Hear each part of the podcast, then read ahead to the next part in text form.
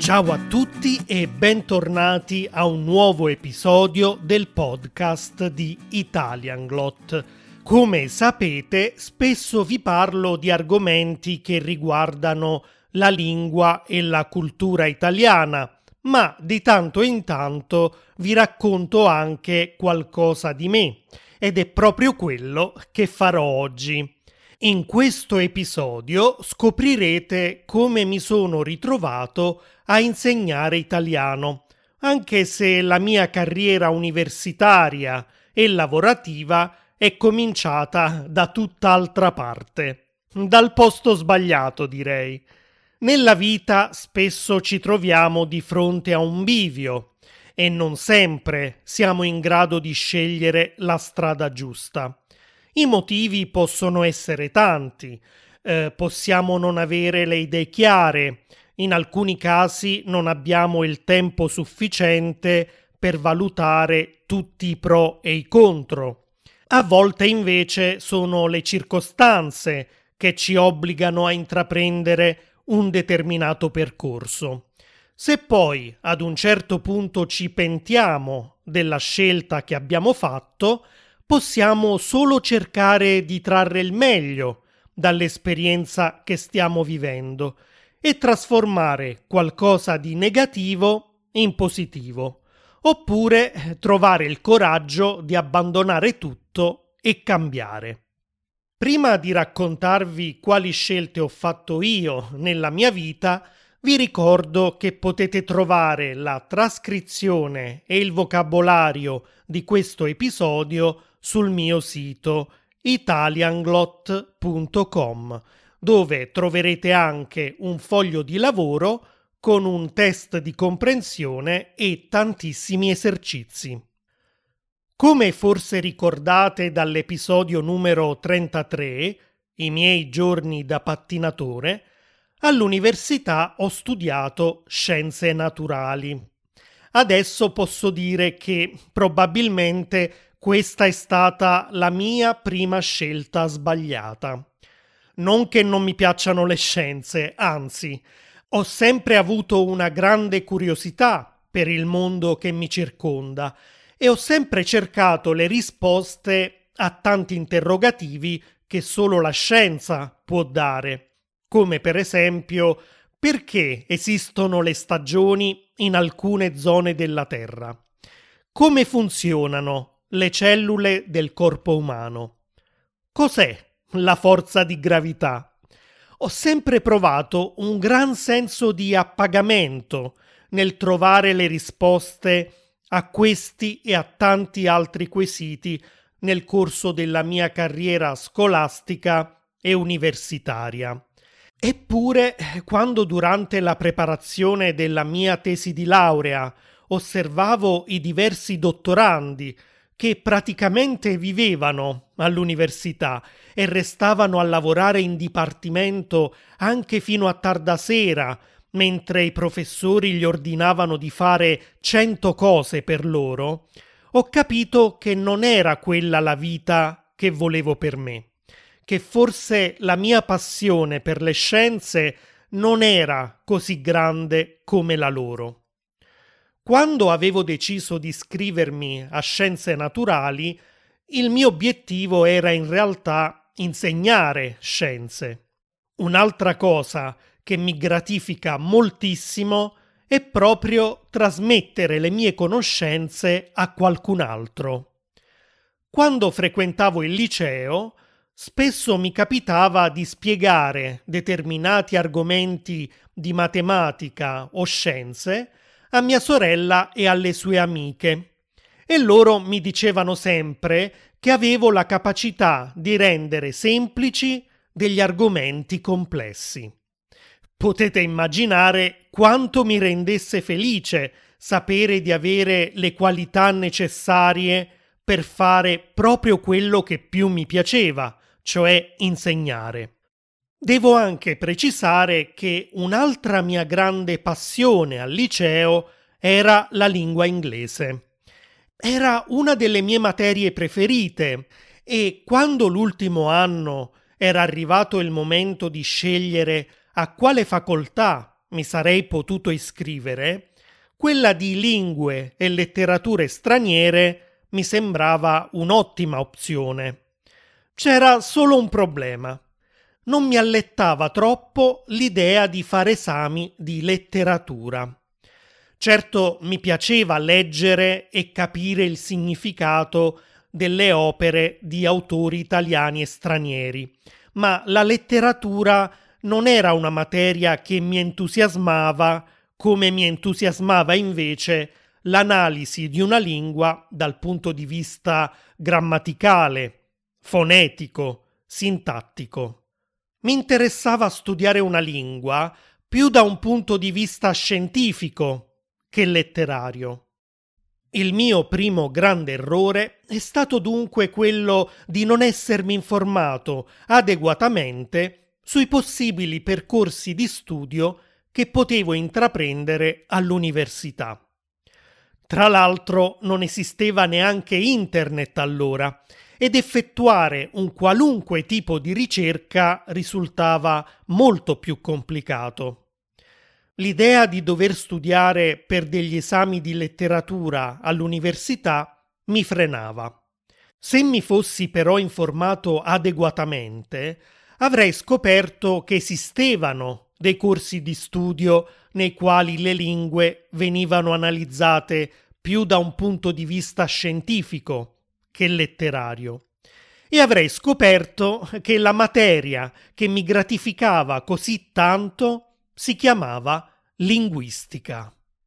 Grammatica, fonetica, sintassi, semantica, tutti quegli aspetti della lingua che mi entusiasmavano così tanto erano proprio alcuni degli argomenti fondamentali della linguistica.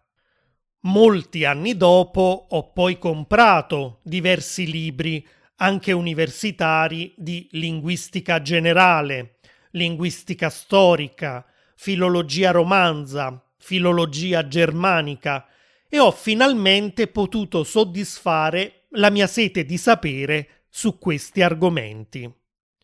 Mi sono anche iscritto e ho completato diversi corsi di linguistica organizzati online dalla Philips Universität, un'università tedesca della città di Marburg. Purtroppo tutto questo è arrivato ormai molto tardi. Quando al liceo mi sono trovato di fronte a un bivio, ho scelto la strada sbagliata.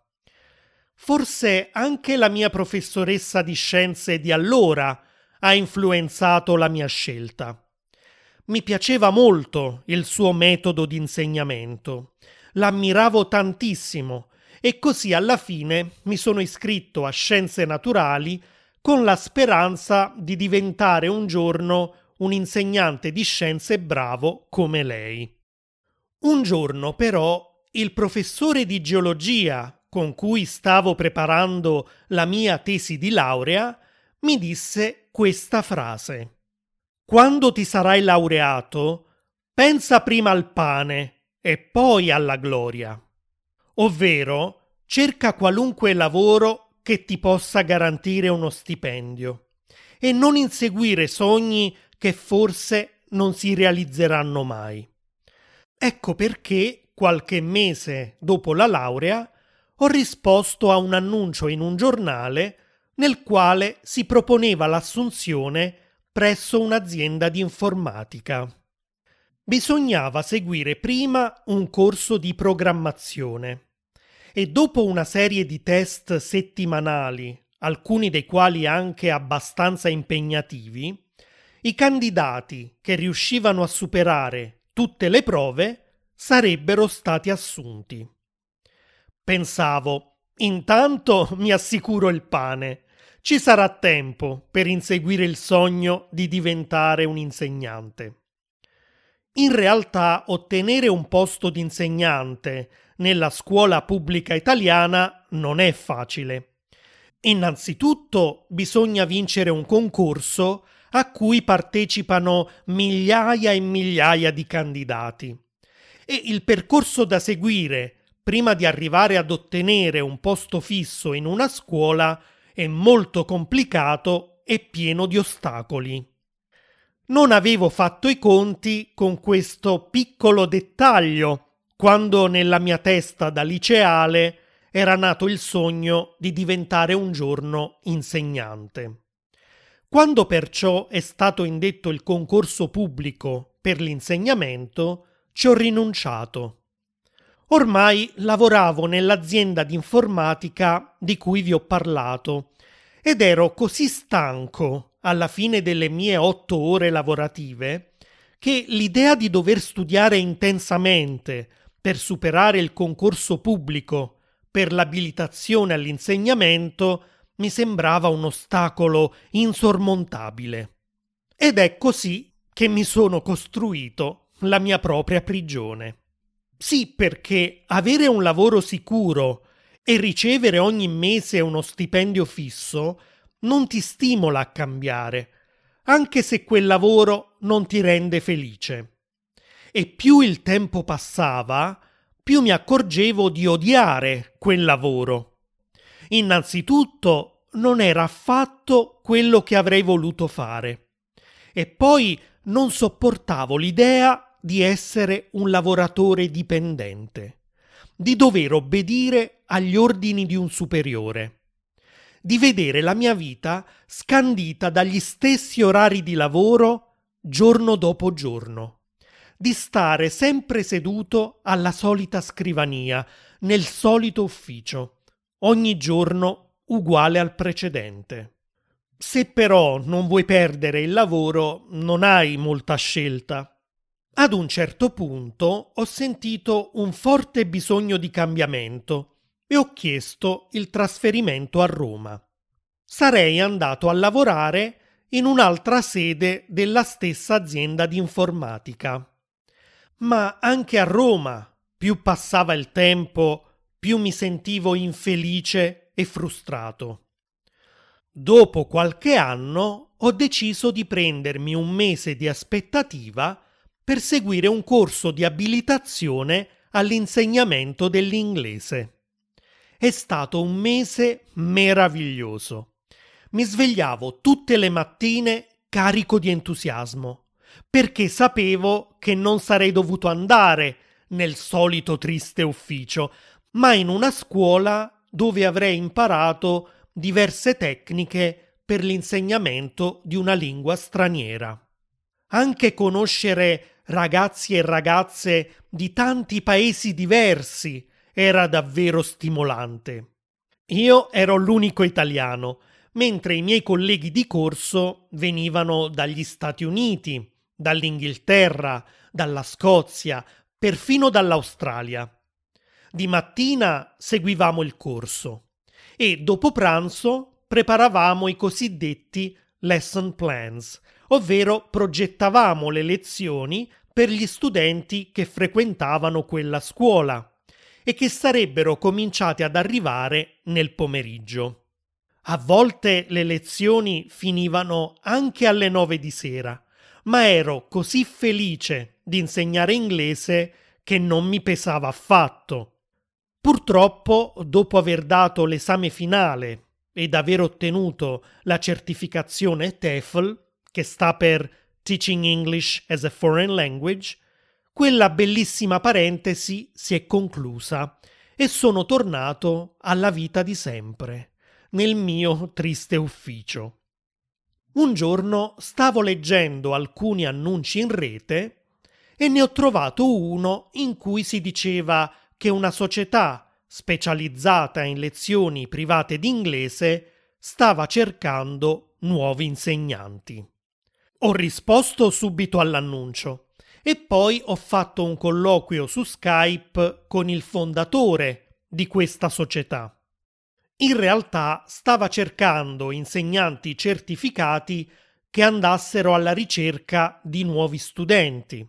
L'obiettivo era vendere loro delle lezioni che si sarebbero poi svolte su del materiale già esistente, ovvero dei libri che lui stesso aveva scritto. Al corso TEFL, però, avevo imparato a progettare le lezioni in base alla mia creatività e attenermi a un copione già scritto non mi sembrava molto stimolante. Durante il colloquio, però, il fondatore di questa società mi aveva anche chiesto se fossi interessato a creare dei libri d'italiano per studenti stranieri. Alla fine non ho accettato di lavorare per lui, però mi aveva dato un'idea. E se creassi un corso di italiano tutto mio? In quel periodo il destino ha voluto darmi una mano a raggiungere questo obiettivo, perché la mia azienda era in crisi. Ci pagavano di meno, ma lavoravamo anche di meno. Inizialmente restavo a casa due o tre giorni alla settimana e poi, quando la situazione è peggiorata, mi capitava di non dover andare in ufficio per mesi interi. In quel periodo ho avuto allora abbastanza tempo per creare una serie di lezioni di italiano. Ogni giorno giravo video per ore intere e per diverse settimane ho anche lavorato su un mio sito dove potessi poi pubblicare le lezioni. Ho anche imparato un nuovo linguaggio di programmazione che mi permettesse di creare degli esercizi interattivi online e ci ho lavorato assiduamente mattina e sera. Quando tutto era finalmente pronto, ho pubblicato il corso, ma passavano i giorni e nessuno si iscriveva. Dopo qualche settimana ho abbandonato il progetto. Tutta colpa della mia ingenuità come ho imparato poi seguendo un corso di marketing online, nessuno è disposto a comprare un corso se non ti fai prima conoscere. È stato allora che ho pensato di cambiare tattica. Ho deciso di trasformare i miei corsi in libri e di pubblicare su YouTube tutti i video che avevo girato.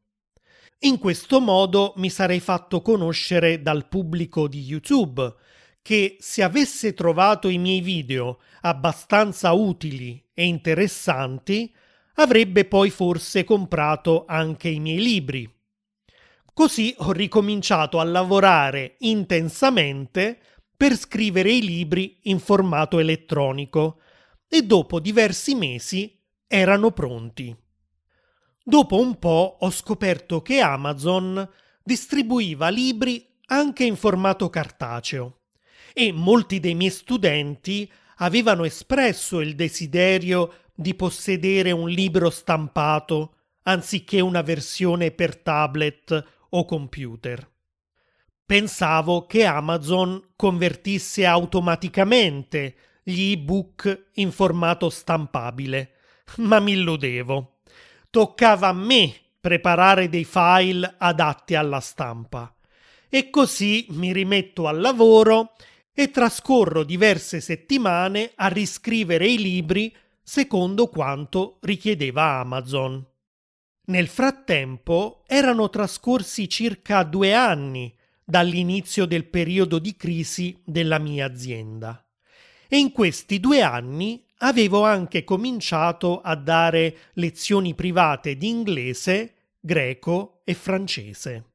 Gli studenti mi avevano trovato attraverso dei volantini che avevo lasciato in giro per il quartiere. Un giorno però ricevo una telefonata dal mio ufficio. Volevano che tornassi a lavorare. Mi è crollato il mondo addosso. Non volevo assolutamente ritornare ad essere prigioniero di un lavoro che detestavo. E se è già difficile psicologicamente svegliarsi ogni mattina sapendo di dover andare a fare qualcosa che non ti piace, è ancora più difficile ricominciare a farlo dopo così tanti mesi di pausa. Ho preso allora una decisione forse un po' folle, ma dettata dalla disperazione ho comunicato all'azienda di voler andare via. E così, dopo diverse settimane di trattative e di procedimenti burocratici, ho firmato le mie dimissioni volontarie. Ero finalmente libero, senza uno stipendio fisso, ma libero. I miei studenti online continuavano intanto a comprare i miei libri e il mio canale YouTube stava crescendo. Ad un certo punto ho anche creato un profilo Instagram per poter pubblicare ogni settimana degli esercizi interattivi per i miei studenti. Instagram è una delle poche piattaforme social che ti consente di pubblicare dei quiz a risposta multipla, ad esempio, e di creare un rapporto più stretto e immediato con i tuoi studenti. Ed è così che ho cominciato a insegnare italiano. La strada è ancora lunga, i miei followers crescono molto lentamente, soprattutto coloro che mi sostengono economicamente diventando membri su patreon.com.